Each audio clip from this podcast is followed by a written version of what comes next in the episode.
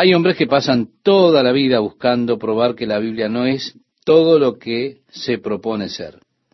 Una de las tácticas favoritas que tienen estos hombres es tomar los diferentes libros de la Biblia y así intentan probar que ellos no fueron escritos por los autores que dice que fueron los que escribieron ese libro.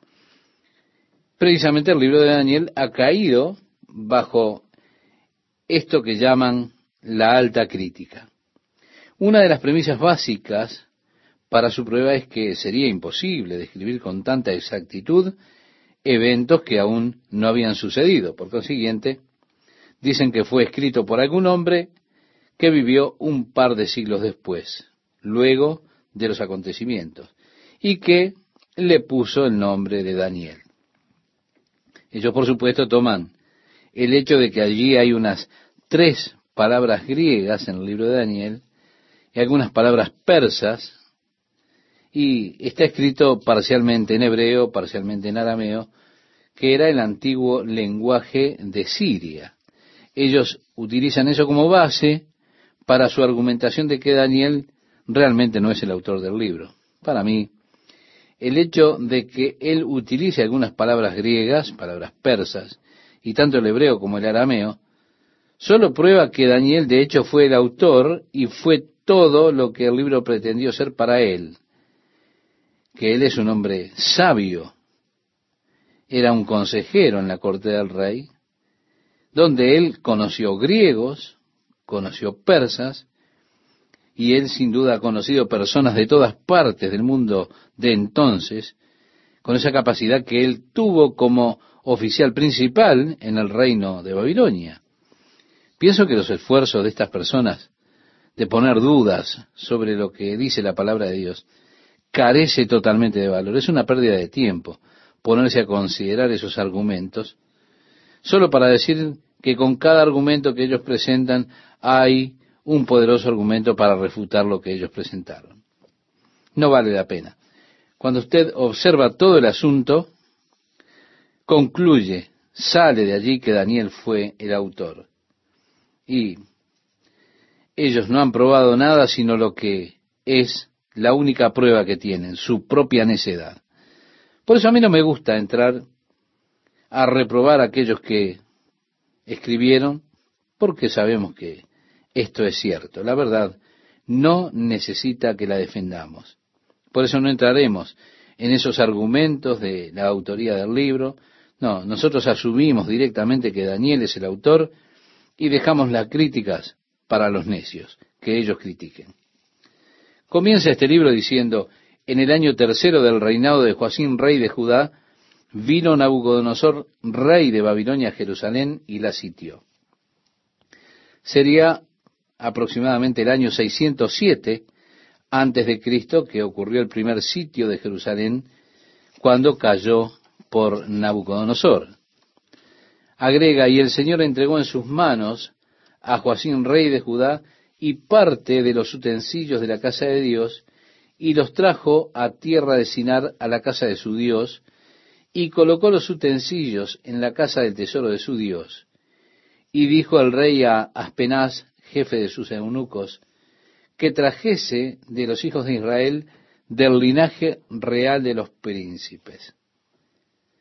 Bien, esto en sí mismo es el cumplimiento de la profecía de Isaías capítulo 39, versículos 6 y 7, donde Isaías habla acerca de cómo Judá habría de caer ante Babilonia. Él declara, he aquí vienen días en que será llevado a Babilonia todo lo que hay en tu casa y lo que tus padres han atesorado hasta hoy. Ninguna cosa quedará, dice Jehová. De tus hijos que saldrán de ti y que habrás engendrado, tomarán y serán eunucos en el palacio del rey de Babilonia. Esto fue escrito cien años antes, realmente, es decir, allá por el año 712 antes de Cristo. Ezequías, como relata la historia de los reyes, cayó enfermo, él oró a Dios y se recuperó de su enfermedad mortal, y allí llegaron ciertos emisarios de Babilonia con el mensaje, felicitaciones, estás bien de nuevo. ¿Qué hizo Ezequías? Le mostró a estos hombres de Babilonia todos los tesoros que había en la casa de Dios. Por eso Isaías fue a Ezequías y le dijo, ¿quiénes eran estos hombres que estaban aquí? Él dijo, ellos son emisarios de un país lejano, un lugar llamado Babilonia. Y él dijo, ¿qué querían ellos? Él dijo, bueno, ellos solo querían decirme que se alegraban de que me había recuperado de mi enfermedad. El profeta le dijo, ¿qué les mostraste? Y así Ezequías le dijo, les mostré todos los tesoros de la casa de Dios. Isaías se enojó y profetizó que estos babilonios regresarían y se llevarían todo el tesoro de Babilonia y se llevarían a los jóvenes y a los príncipes y los tendrían cautivos. Ciento cinco años después sucedió eso. Nabucodonosor vino y, como lo registran las escrituras, se llevó los tesoros de la casa de Dios para colocarlos en la casa de su Dios en Babilonia.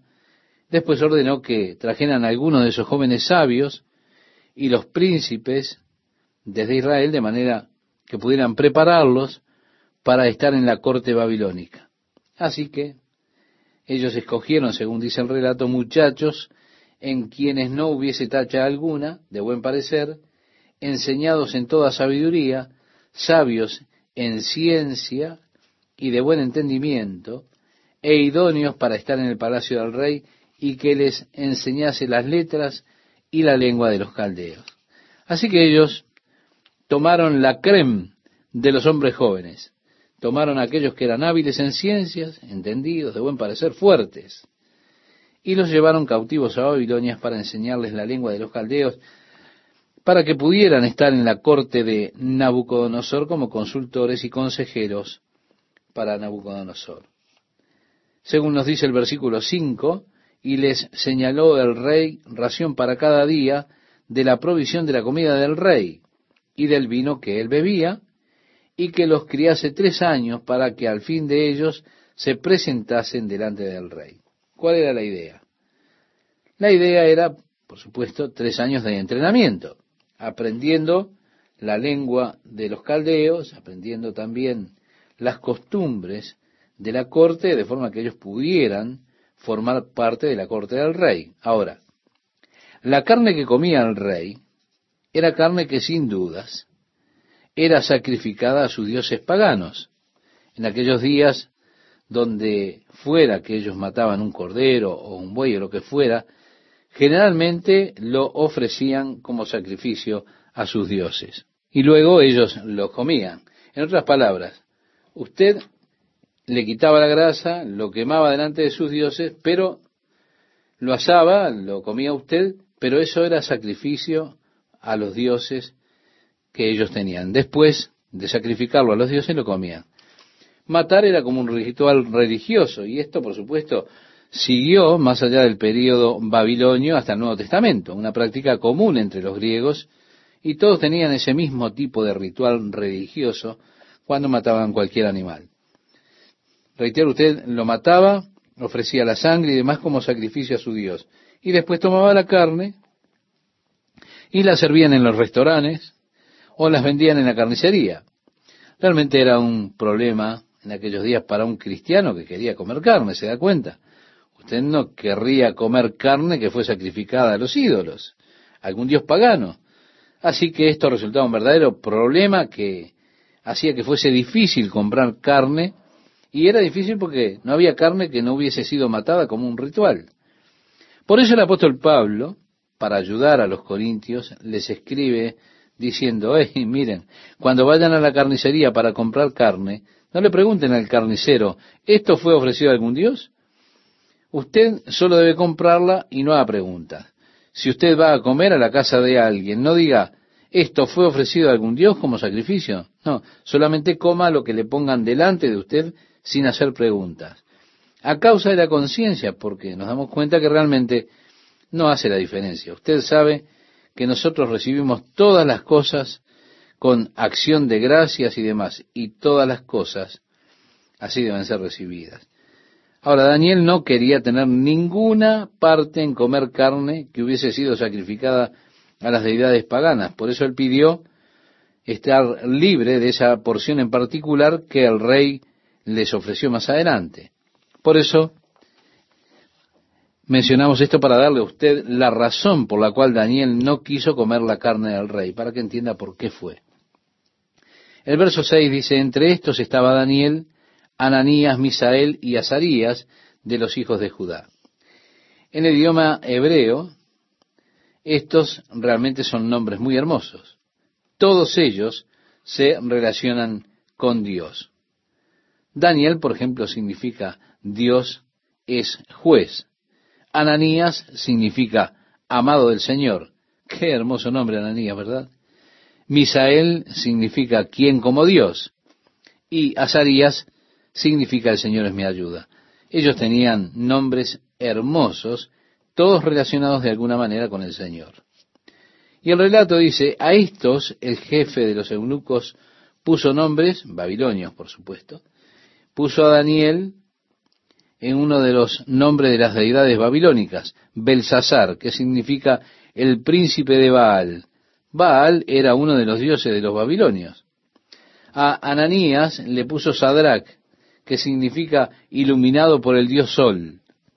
A Misael le puso Mesac, que significa quien como Jac, Jac era otra de las deidades de Babilonia y a Azarías le puso Abed Nego, que significa el siervo de Nego, que era otra de sus deidades.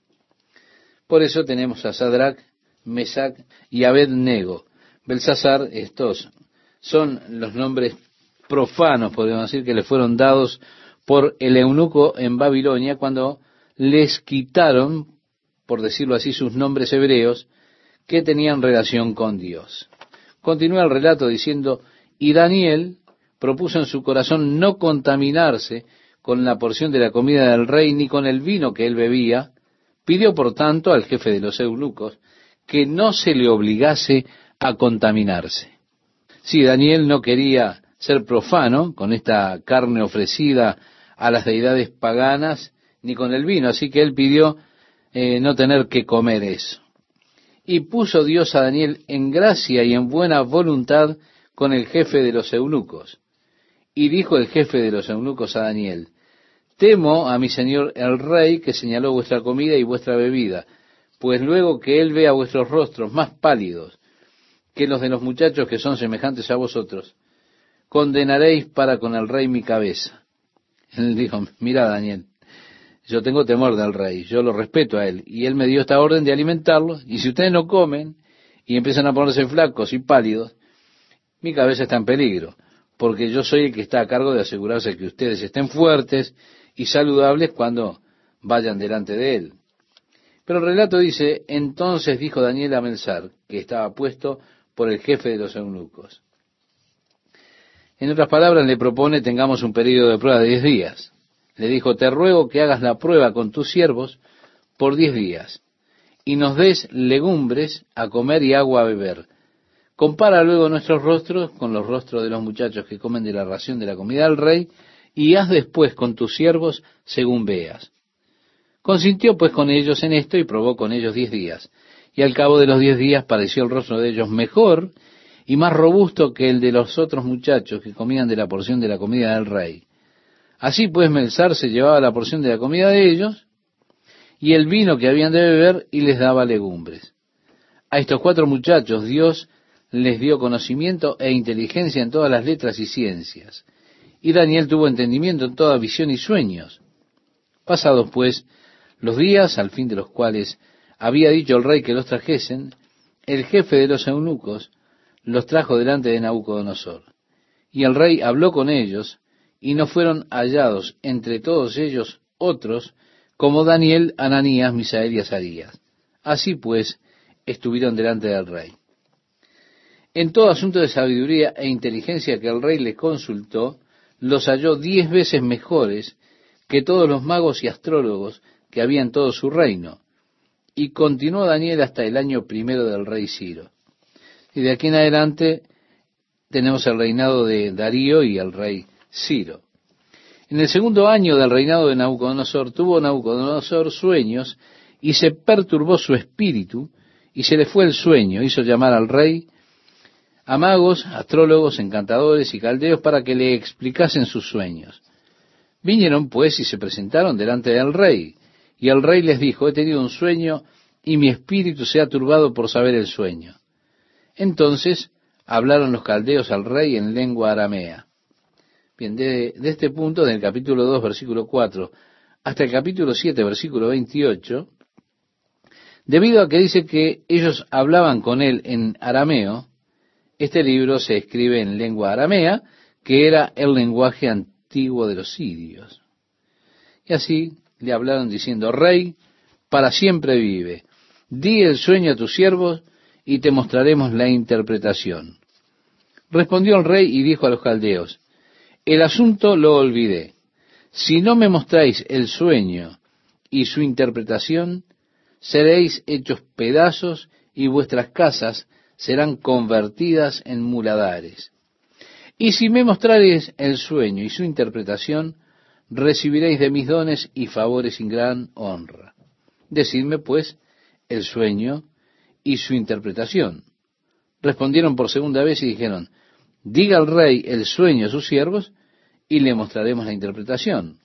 El rey respondió y dijo, yo conozco ciertamente que vosotros ponéis dilaciones, porque veis que el asunto se me ha ido. Si no me mostráis el sueño, una sola sentencia hay para vosotros. Ciertamente preparáis respuesta mentirosa y perversa que decir delante de mí entre tanto que pasa el tiempo. Decidme pues el sueño para que yo sepa que me podéis dar su interpretación.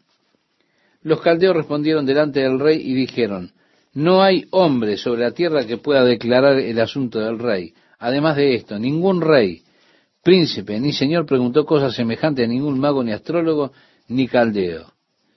Ellos dijeron, no, vamos rey, vamos a ser justos. Ningún hombre sabe lo que el otro sueña. Nadie puede mostrarte esto. Mira en la historia. Ningún rey ha pedido semejante cosa de sus consejeros. Y dijeron, porque el asunto que el rey demanda es difícil y no hay quien lo pueda declarar al rey, salvo los dioses cuya morada no es con la carne. Ellos estaban tratando con el hombre equivocado porque Nabucodonosor era realmente un cascarrabias. Él siempre se enojaba y mucho. Esto fue hasta su conversión. Nuestro texto dice, por esto el rey con ira y con gran enojo mandó que matasen a todos los sabios de Babilonia. Y se publicó el edicto de que los sabios fueran llevados a la muerte. Y buscaron a Daniel y a sus compañeros para matarlos. Ahora, notamos el tremendo poder autocrático que tenía Nabucodonosor. Él tenía la palabra final. Su palabra era ley. Él podía ordenar que esos hombres fueran eliminados, cortados en pedazos, y así ocurriría. Cuando entramos en el siguiente imperio, ya entrando en el capítulo 5, capítulo 6, estaremos entrando al imperio medo-persa. Allí notaremos que cuando el rey hizo un decreto y lo selló, él estaba sujeto a la ley de los medos y los persas, que una vez que el decreto era firmado no podía ser revocado. Es decir, no tenía la misma clase de control autocrático que tenía Nabucodonosor. Probablemente ningún hombre conozcamos que se le haya concedido tal poder en la historia de la humanidad como a Nabucodonosor, tanto control sobre el mundo, sobre la vida de las personas. Esto es por lo que el hecho de la interpretación de sus sueños motivara que él dijera, tu reino será reemplazado por un reino inferior. No inferior en cuanto a fuerza, pero el imperio medo-persa, que era muy poderoso y muy rico, no tenía ese tipo de control que tenía Nabucodonosor.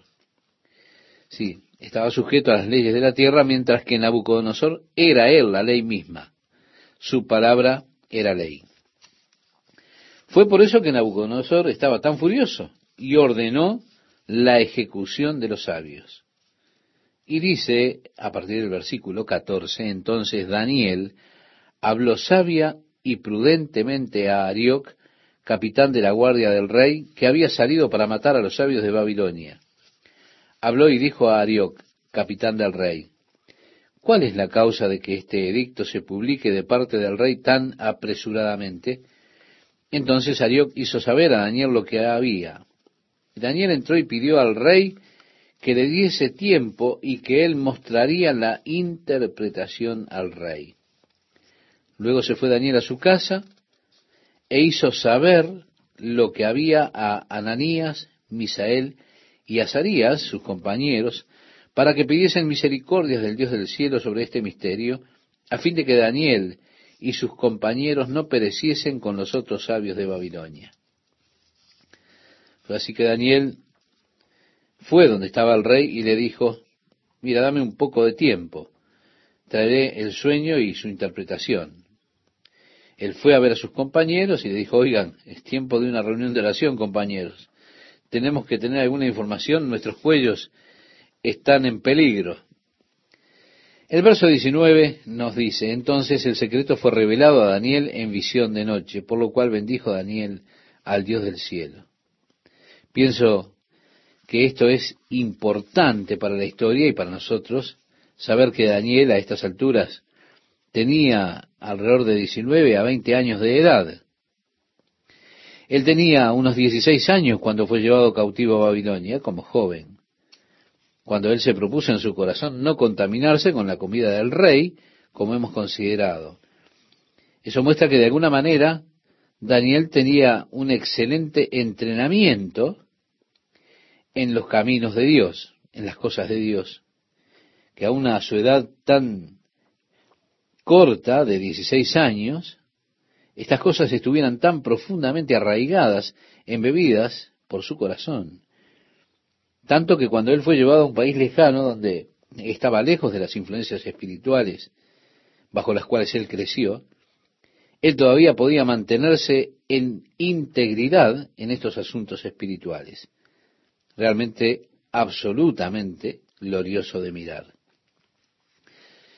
Darse cuenta de cómo aún un joven puede tener principios e ideales tan altos.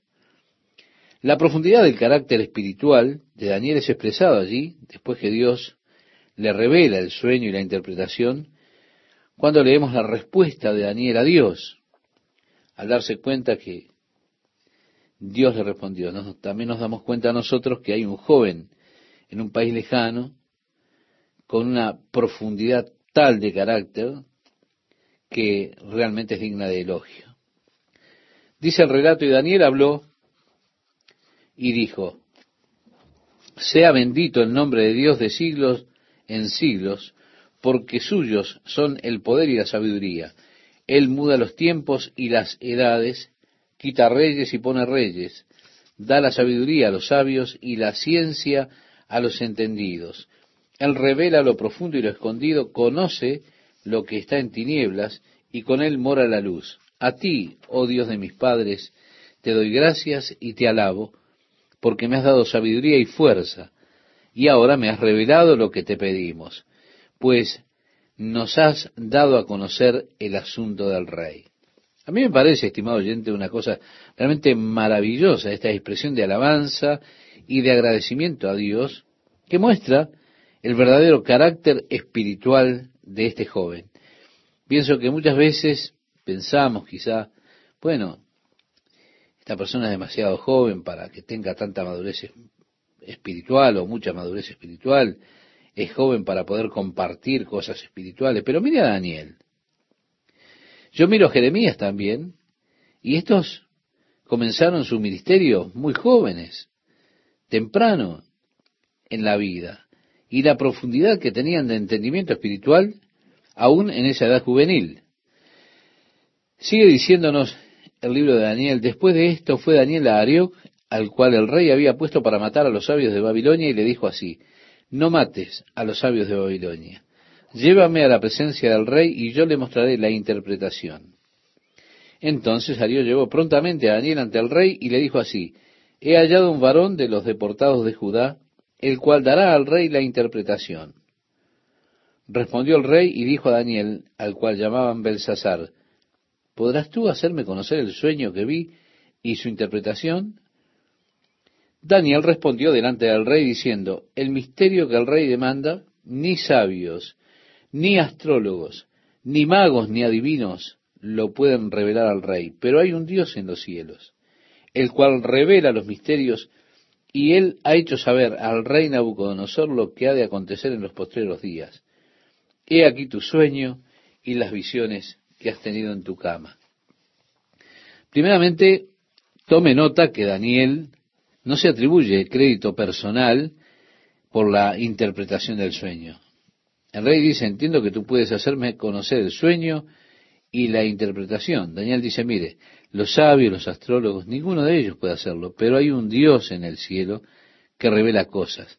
Le está dando el crédito a Dios por la interpretación, por el entendimiento y la interpretación de los sueños. Y yo pienso que esto es algo que si cualquiera estuviera interesado en involucrarse en la obra del Señor, es importante que lo note, este aspecto particular de Daniel, que no tomó crédito para sí en lo que Dios estaba haciendo. No, él inmediatamente señaló a Dios como la fuente y le da toda la honra a Dios. No deja que el rey le dé a él crédito o le dé honor, sino que señala a Dios para el rey. Él dijo, hay un Dios en los cielos que revela las cosas y él ha hecho conocido. Bien, segundo, el sueño es para los últimos días, así que tiene un significado profético. Habla de las cosas que han de acontecer, que han de suceder aquí en la tierra. Dijo, y a mí, es no está tomando crédito para, para él, a mí me ha sido revelado este misterio, no porque en mí haya más sabiduría que en todos los vivientes, sino para que se dé a conocer al rey la interpretación y para que entiendas los pensamientos de tu corazón. Es decir, Dios no hizo esto porque yo soy algo especial o porque tengo más que los otros. No, no. No está tratando de exaltarse a sí mismo en absoluto. Él busca exaltar a Dios. No está buscando promover o exaltándose a sí mismo. Y qué importante es que todos los que se involucran en algún ministerio en la obra de Dios, lo hagan no para tratar de exaltarse a ellos mismos, sino para buscar la gloria de Dios. Él le dice al rey cuál fue el sueño, pero note que él dijo, tú, oh rey, veías, y he aquí una gran imagen, esta imagen que era muy grande y cuya gloria era muy sublime, estaba en pie delante de ti y su aspecto era terrible. Es decir, es una imagen asombrosa, brillante. La cabeza de esta imagen era de oro fino, su pecho y sus brazos de plata, su vientre y sus muslos de bronce, sus piernas de hierro, sus pies en parte de hierro y en parte de barro cocido. Estabas mirando hasta que una piedra fue cortada no con mano, e hirió a la imagen en sus pies de hierro y de barro cocido, y los desmenuzó. Entonces fueron desmenuzados también el hierro, el barro cocido, el bronce, la plata y el oro, y fueron como tamo de las eras del verano, y se los llevó el viento sin que de ellos quedara rastro alguno. Mas la piedra que hirió a la imagen fue hecha un gran monte que llenó toda la tierra. Así que ese fue el sueño que tuvo Nabucodonosor y que lo perturbó. Este es el sueño, dijo Daniel. También la interpretación de él diremos en presencia del rey. Tú, oh rey, eres rey de reyes, porque el Dios del cielo te ha dado reino, poder, fuerza y majestad. Y donde quiera que habitan hijos de hombres, bestias del campo y aves del cielo, Él los ha entregado en tu mano y te ha dado el dominio sobre todo. Tú eres aquella cabeza de oro. Ahora, nos salteamos un versículo y es un versículo importante, vamos a regresar a ese versículo después. Él dijo, estando tú, oh rey, en tu cama, te vinieron pensamientos por saber lo que había de ser en lo porvenir, y el que revela los misterios te mostró lo que ha de ser. Sí, Nabucodonosor se había ido a dormir, y él iba preguntándose en su mente, ¿qué será lo que sucederá con el mundo? ¿Qué deparará de sí el futuro. Así que este sueño tiene que ver precisamente con el futuro. Dios está en este sueño dándole por adelantado la historia al establecer en los reinos que habrían de regir sobre la tierra, los primeros imperios mundiales. El imperio babilónico, la cabeza de oro. Después agrega, y después de ti se levantará otro reino inferior al tuyo, y luego un tercer reino de bronce, el cual dominará sobre toda la tierra. Y yo creo que usted note, estimado oyente, que estos imperios mundiales rigen sobre toda la tierra. Y el cuarto reino será fuerte como hierro, y como el hierro desmenuza y rompe todas las cosas, desmenuzará y quebrantará todo. Y lo que viste de los pies y los dedos, en parte de barro cocido de alfarero y en parte de hierro, será un reino dividido, mas habrá en él algo de la fuerza del hierro, así como viste hierro mezclado con barro cocido. Y por ser los dedos de los pies en parte de hierro y en parte de barro cocido, el reino será en parte fuerte y en parte frágil. Así como viste el hierro mezclado con barro, se mezclarán por medio de alianzas humanas, pero no se unirán el uno con el otro como el hierro no se mezcla con el barro. Es decir, no habrá una monarquía, pero habrá más una democracia, una confederación de estados, no una fuerte dictadura, una fuerte monarquía como tal. No, no. Él dice, tú verás el metal mezclado con barro, se mezclarán por medio de alianzas humanas. Ahora agrega, así como viste el hierro mezclado con barro, se mezclarán por medio de alianzas humanas, pero no se unirán el uno con el otro como el hierro no se mezcla con el barro. Y en los días de estos reyes, el Dios del cielo levantará un reino que no será jamás destruido, ni será el reino dejado a otro pueblo. Desmenuzará y consumirá a todos estos reinos, pero él permanecerá para siempre. De la manera que viste que del monte fue cortada una piedra no con mano, la cual desmenuzó el hierro, el bronce, el barro, la plata y el oro, el gran Dios ha mostrado al rey lo que ha de acontecer en lo porvenir, y el sueño es verdadero y fiel su interpretación. Vemos esta gran imagen, la cabeza de oro, representando el imperio de Babilonia, el primer gran imperio de gobierno mundial que fue reemplazado por un imperio superior. Los brazos y el pecho de plata, o, es decir, el imperio medo-persa, el cual iba también a ser reemplazado por el estómago, es decir, por el imperio griego, el cual sería suplantado a su vez por las piernas de metal, correspondiente al imperio romano. Pero luego él vio los pies de hierro y barro, esos diez dedos, más débil el barro que el hierro, en esa mezcla de hierro y barro, que indica que no habría una monarquía fuerte, sino que habla más bien de una confederación. Con todo, eso está relacionado con el imperio romano, porque es parte de ese metal. Así que por esto, por supuesto, la subsiguiente visión de Daniel, en el capítulo 7 y 8, allí Daniel declara que el segundo imperio será el medo-persa y el tercero sería el de Grecia. Por supuesto, sabemos por la historia que el cuarto fue el imperio romano. Por eso los eruditos bíblicos por años han estado buscando una confederación de naciones europeas para unirse con sus tratos que se vuelva el imperio mundial final y desde el imperio romano no ha existido un imperio mundial. Fue, por supuesto, el sueño de Hitler ser un gobernante mundial, él buscó establecer un imperio mundial a través de una super raza.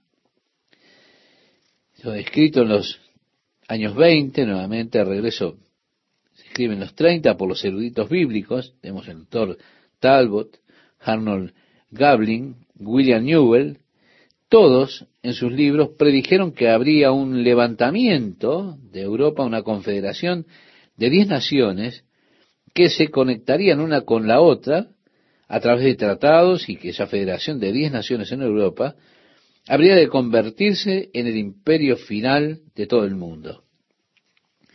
Porque los diez pulgares son parte de hierro, las naciones que se han vuelto o vienen a estar juntas serán referenciadas por el imperio romano. es decir, las naciones que estaban involucradas en el imperio romano. Ahora, también hay una mezcla de barro y arcilla, es decir, barro cocido, que puede indicar también una democracia entre ellos y que las naciones tienen partes iguales. No será una nación gobernando sobre todo el resto, sino que serán las naciones gobernando como una confederación. Ahora nosotros como estudiantes bíblicos tenemos que mirar a Europa para ver el desarrollo de la comunidad europea, de las diez naciones que en la original, por supuesto la cosa es especialmente relevante y significativa. Podemos mirar el versículo 44 del capítulo 2, donde el Señor dice, y en los días de estos reyes, es decir, cuando estas diez naciones europeas se formen, el Dios del cielo levantará un reino que no será jamás destruido. Así que en esos días de esos reyes, Dios ha de establecer un reino que no será destruido. Esto declara entonces que la venida o el regreso de Jesucristo tendrá lugar para el tiempo en que estos diez reyes o esta comunidad europea esté actuando como un gobierno mundial. Antes que el rey se fuera a dormir, Nabucodonosor se preguntaba en su mente, ¿qué habrá de sucederle al mundo? ¿Qué deparará el futuro? Así que tenemos que concluir que este sueño tiene que ver con cosas del futuro. Dios en este sueño le está dando a Nabucodonosor la historia de una manera anticipada, describiéndole los reinos que habrían de gobernar la tierra. Como sabemos, el primer imperio mundial fue el imperio babilónico, que corresponde con la cabeza de oro de aquella imagen. Imperio que sería reemplazado por uno inferior, presentado o representado en los brazos y el pecho de plata del imperio correspondiente al imperio medo-persa. A su vez, este reino sería reemplazado por lo que en figura está en el estómago de bronce, que corresponde al imperio griego. Este sería suplantado por las piernas de hierro, que tipifican al imperio romano. Ahora, después él vio los pies de hierro y barro cocido en sus diez dedos. Nos habla que el barro es más débil que el hierro porque está esa mezcla allí. También indica que no habría de ser una monarquía, sino más bien una confederación. Pero relacionado con el imperio romano, porque tiene precisamente una parte de hierro que correspondía en las piernas de hierro al imperio romano. Es por eso que debido a esto, por supuesto la subsiguiente visión de Daniel en los capítulos 7 y 8, se declara allí. Daniel muestra que el segundo será el imperio medo-persa, el tercero el griego. Nosotros sabemos por la historia que el cuarto fue el imperio romano. Desde que el imperio romano ha sido un imperio de gobernación mundial, por supuesto, eh, los estudiosos de la Biblia predijeron que allí, en Europa, se habría de levantar una confederación de diez naciones que habrían de unirse, entre ellos contratados, y esa Federación de Naciones de Europa sería el último imperio de dominación mundial. ¿Por qué? Porque los dedos de los pies de esta imagen son parte de hierro y tiene que ver con las naciones relacionadas con el imperio romano, involucradas con el imperio romano por ese material precisamente. Debido a que también está esa mezcla de barro, entonces uno no puede pensar en una monarquía o en una dictadura, sino que hay que pensar en una democracia entre ellos, es decir, entre las naciones que han de tener partes iguales. No habrá una nación gobernando sobre las otras naciones, sino serán las naciones gobernando juntas como una confederación. Nosotros como estudiosos de la Biblia hemos estado observando a Europa, el desarrollo de la comunidad europea, las diez naciones, y lo que es especialmente relevante y significativo en el versículo 44 del capítulo 2 es donde el Señor dice, y en los días de esos reyes, es, estos son los diez reyes, o podemos decir cuando esta confederación de diez naciones europeas se haya formado, en los días de estos reyes el Dios del cielo levantará un reino que no será jamás destruido.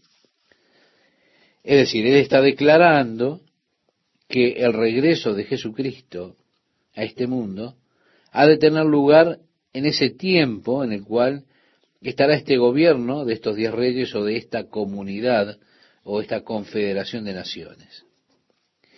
El hecho de que la comunidad europea se haya formado de esa forma es extremadamente significativo desde un punto de vista bíblico. Hay muchos otros pasajes que se relacionan con esto en, las escrituras. Ahora, el gobernante que finalmente se levantará de esta confederación de naciones, el poder que se le dará a él, su gobierno sobre la tierra, como se describe en otros pasajes en la Biblia, también aquí en el profeta Daniel, dándonos una mirada hacia la última parte del libro de Daniel, en relación a este hombre de pecado que ha de levantarse, es interesante. Ahora, para mí lo realmente emocionante es que nosotros, al ver la formación de esta comunidad europea, tendríamos que estar viendo, de alguna manera, que se está cumpliendo lo que Daniel estaba profetizando al ver al imperio romano, en un sentido, revivido en esta comunidad europea. Y la vemos crecer, ciertamente es una de las fuerzas más poderosas del mundo de hoy, en cuanto a economía e industria. Aún no es una fuerza militar, pero eso vendrá después. A mí siempre me, me llama la atención cuando me doy cuenta que es durante el tiempo de estos diez reyes que el Dios de los cielos ha de establecer un reino que nunca será destruido. Es emocionante pensar que habla de la venida de Cristo, del reino de Cristo sobre la tierra, de esa roca no cortada por manos que crece hasta cubrir toda la tierra. Y darse cuenta que nosotros estamos viviendo en esos días es algo realmente increíble, porque vemos la comunidad europea formada y algunos dicen, bueno, pero tiene que entrar este país o el otro. Sí, es correcto. Serán más de diez, habrán. ¿Qué sé yo? Tal vez Grecia salga, o tal vez el Señor venga antes de que otros países se integren y haya diez solamente de estas naciones. Eso no lo sé. Pero estamos viviendo el tiempo de los acontecimientos. Llegaremos a Daniel capítulo 7 y allí veremos una visión correspondiente de Daniel que amplifica un poco más la visión cuando se habla de estos eh, diez cuernos que salen del imperio romano y un cuerno pequeño que sale de allí, destruye tres y demás. Llegaremos a eso cuando estemos en el capítulo 7. No obstante, yo no puedo leer este capítulo segundo de Daniel y mirar lo que está sucediendo en el mundo de hoy sin emocionarme muchísimo, porque estamos llegando a ese tiempo o estamos en medio de ese tiempo. Como dice el Señor, el sueño es cierto, la interpretación es segura. Esto es seguido por las mismas secuencias que fueron predichas. Y es muy significativo que desde el imperio romano usted no ha visto, no puede encontrar en la historia un imperio de gobierno mundial. Aún así, ha de venir un imperio de gobernación mundial. Será un gobierno de dominación mundial final. Diez reyes relacionados con el imperio romano. Llegamos al capítulo 2, versículo 46, y leemos entonces el rey Nabucodonosor se postró sobre su rostro y se humilló ante Daniel y mandó que le ofreciesen presentes e incienso. El rey habló a Daniel y dijo, ciertamente el Dios vuestro es Dios de dioses y Señor de los reyes y el que revela los misterios, pues pudiste revelar este misterio. Entonces el rey engrandeció a Daniel y le dio muchos honores y grandes dones y le hizo gobernador de toda la provincia de Babilonia y jefe supremo de todos los sabios de Babilonia. Y Daniel solicitó del rey y obtuvo que pusiera sobre los negocios de la provincia de Babilonia a Sadrach, Mesach y Abednego. Y Daniel estaba en la corte del rey. Así que Daniel les habló a ellos acerca de sus tres amigos y consiguió para ellos posiciones importantes. En el capítulo 3 al cual llegamos encontramos a Nabucodonosor desafiando la revelación de Dios. Recuerde que en su sueño él vio la imagen con la cabeza de oro y que Dios le dice a través de Daniel, tú eres la cabeza de oro. Pero tenía un pecho de plata porque el imperio de Babilonia sería reemplazado por un imperio inferior, el imperio medo-persa. Y dice el capítulo 3, verso 1, el rey Nabucodonosor hizo una estatua de oro cuya altura era de 60 codos y su anchura de 6 codos. Estamos entrando ya llegando a los 66 aquí. La levantó en el campo de Dura, en la provincia de Babilonia, y envió el rey Nabucodonosor a que se reuniesen los sátrapas, los magistrados y capitanes, oidores, tesoreros, consejeros, jueces y todos los gobernadores de las provincias para que viniesen a la dedicación de la estatua que el rey Nabucodonosor había levantado. Fueron, pues, reunidos los sátrapas, magistrados, capitanes, oidores, tesoreros, consejeros, jueces y todos los gobernadores de las provincias a la dedicación de la estatua que el rey Nabucodonosor había levantado.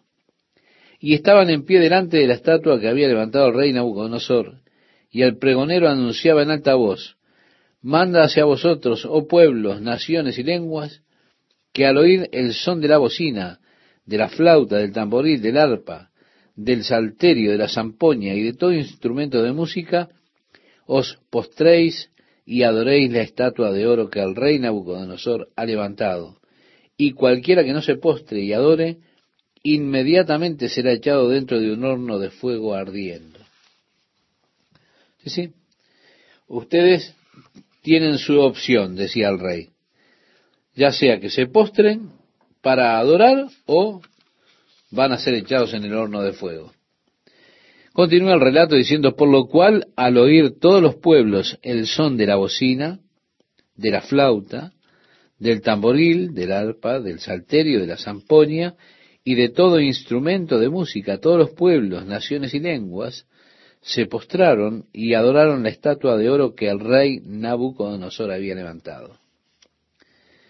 Nabucodonosor se vuelve en las escrituras lo que llamamos un tipo del anticristo del cual leemos en Apocalipsis capítulo 13, bastante de él, y ahí se nos habla de una imagen.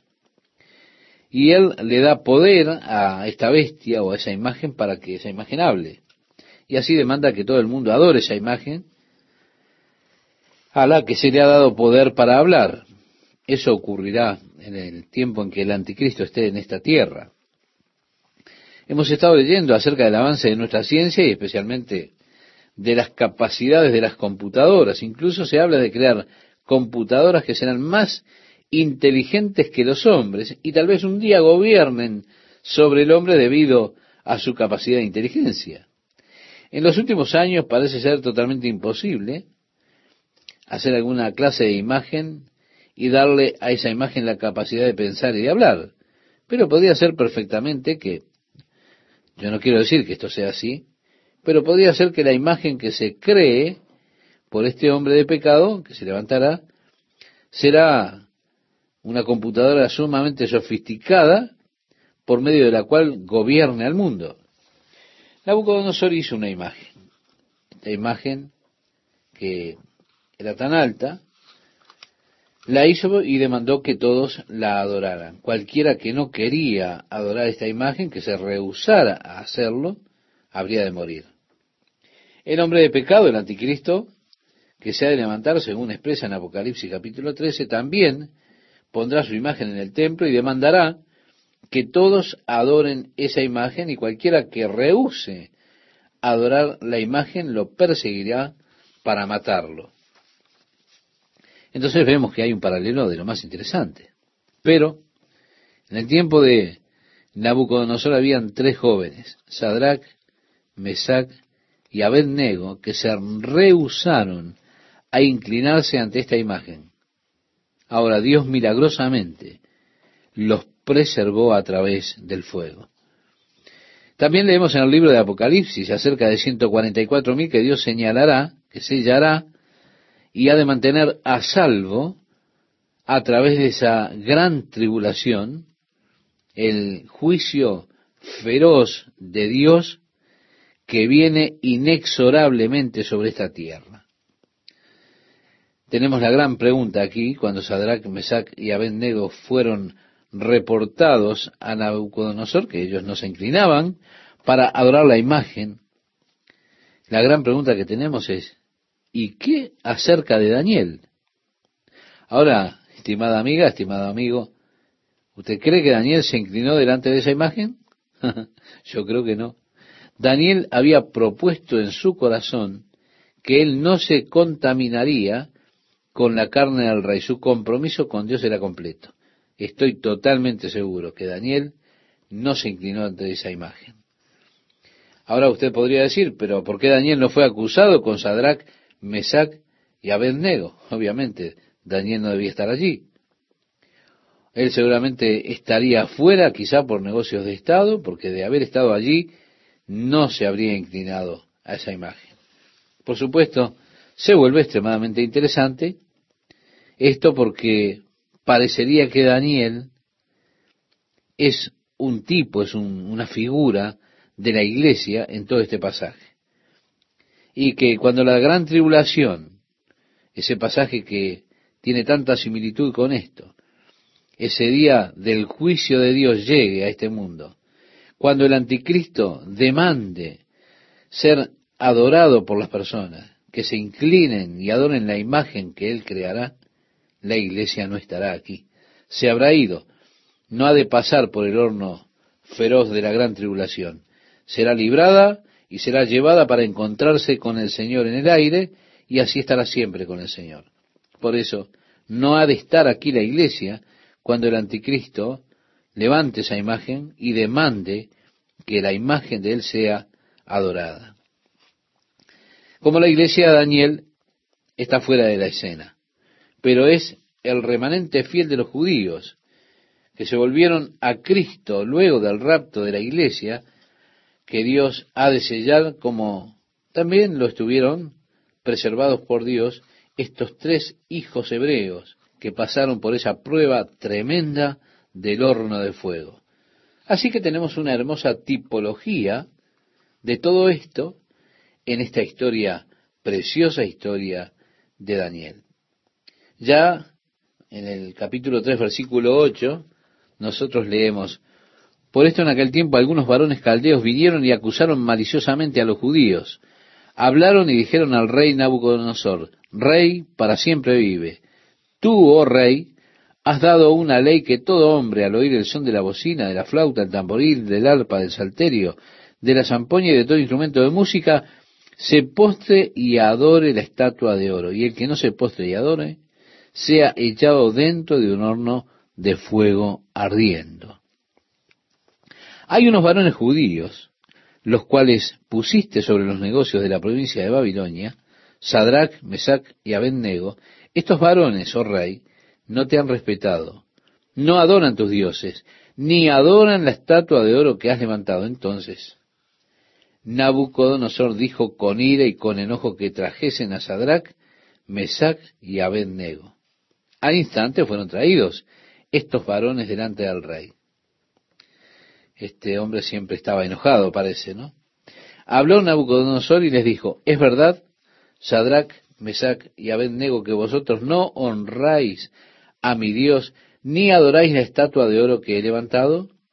Ahora pues, estáis dispuestos para que al oír el son de la bocina, de la flauta, del tamboril, del arpa, del salterio, de la zampoña y de todo instrumento de música, os postréis y adoréis la estatua que he hecho? Porque si no la adorareis, en la misma hora seréis echado en medio de un horno de fuego ardiendo. ¿Y qué Dios será aquel que os libre de mis manos? Sadrach, Mesach y Abednego respondieron al rey Nabucodonosor diciendo, no es necesario que te respondamos sobre este asunto he aquí nuestro Dios, a quien servimos, puede librarnos del horno de fuego ardiendo y de tu mano, oh rey, nos librará.